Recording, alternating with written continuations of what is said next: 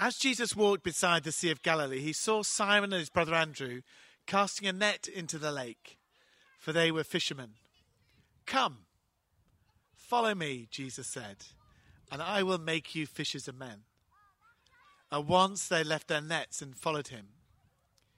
When he had gone a little farther, he saw James, son of Zebedee, and his brother John in a boat preparing their nets. Without delay, he prepared, he called them, and they left their father Zebedee in the boat with the hired men and followed him. So, this is a really well known passage of the Bible, uh, right at the beginning of the account of Jesus' life and Jesus' ministry.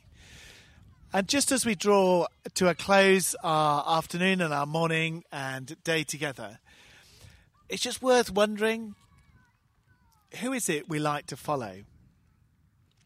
Actually, one of my reflections when we were in lockdown is that actually, when push comes to shove, we love to follow other people. We love to follow the people who interest us, the people who've captured our imagination, people who we think of people we want to have got something to say. We love to follow artists who inspire us. We love to follow sports teams, Bath Rugby slightly disappointing, but we kind of live that up and down of people, you know, maybe things we loved that our families have loved, and we follow them avidly. Our desire, we have a deep desire within us to follow. But the question obviously becomes who do we follow? Right at the beginning of this passage, Jesus speaks really boldly and very clearly and very confidently to actually call the people, but people in particular, to follow him. You may not realize, but in those days, it was really unusual to, for a rabbi to call others to follow him. Most of the time, it was the other way around. People chose to follow a rabbi. But here, Jesus is calling people by name to follow him. He's calling them to follow. He starts, as we well know, with Simon and Andrew Come, follow me. And they leave their vocation as fishermen to follow Jesus. Then he calls James and John, and they leave their father on the boat. Later on, we see Jesus calling Levi, the tax collector, to leave his work.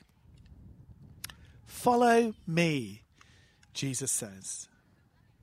Now, these are really difficult verses for us in our generation.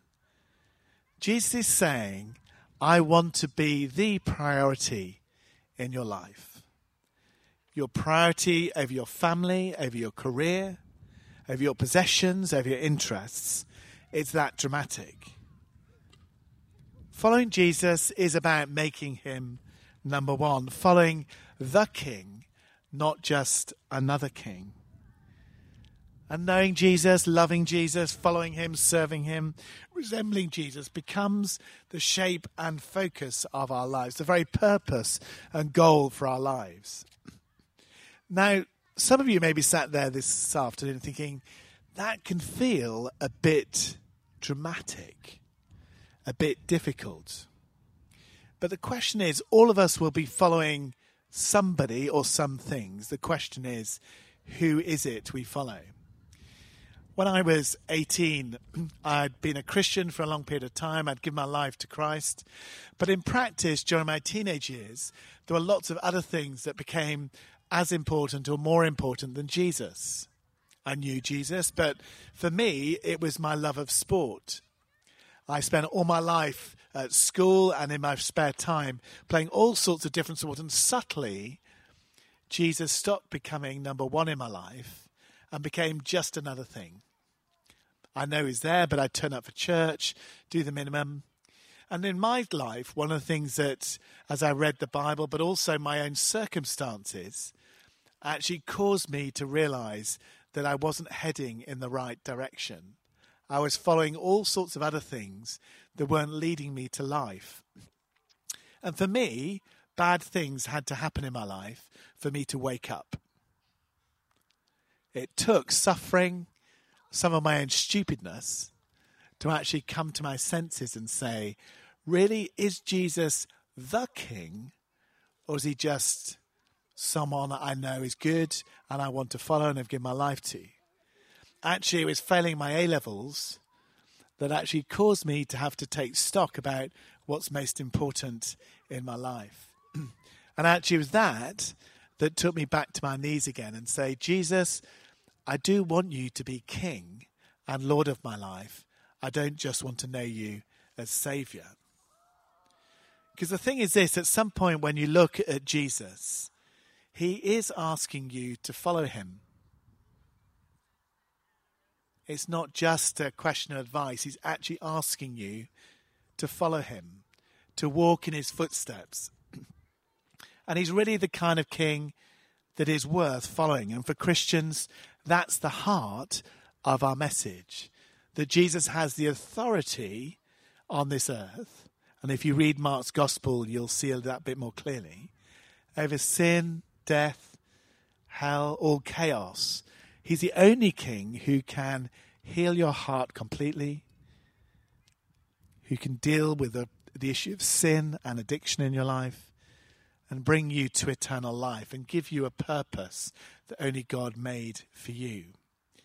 So the question then is this when Jesus says, Come follow me this afternoon, he's saying it because I'm the only king the King, the Messiah that you've been looking for. I'm the only one, if you put your trust in me, who can give you victory over death, has authority over all things.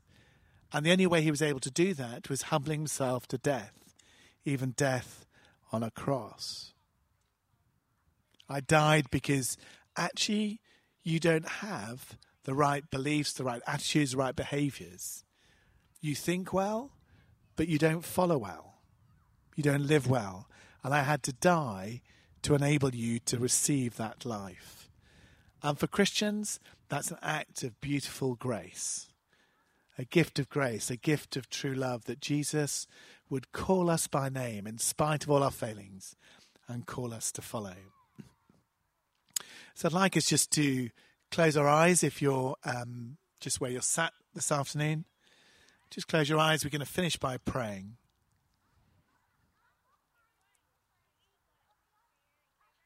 So, Lord, as we come before you, we recognize your call on our lives to follow you.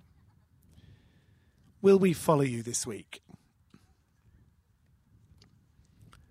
Jesus says, Will you make time for me? Will you leave behind some of the old ways, the old life? Will you serve him?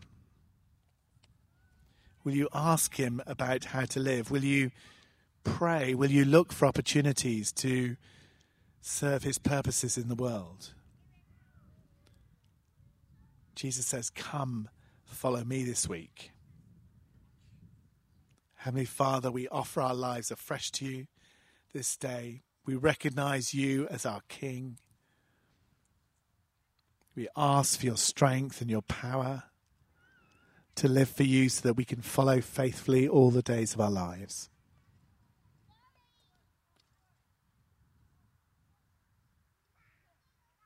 Help us, Father, we pray.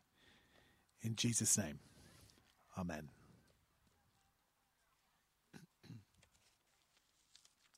You like to stand.